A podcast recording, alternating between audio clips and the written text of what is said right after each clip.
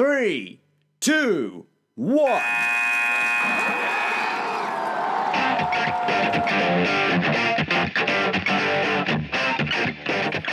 Hey, everybody, I'm John Torres, and welcome back to 321 Overtime.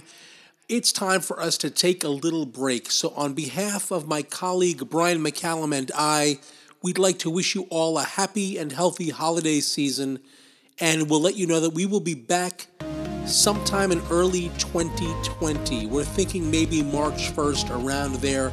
We're coming back with a new format with some great guests and more of an emphasis on local sports here in Brevard County.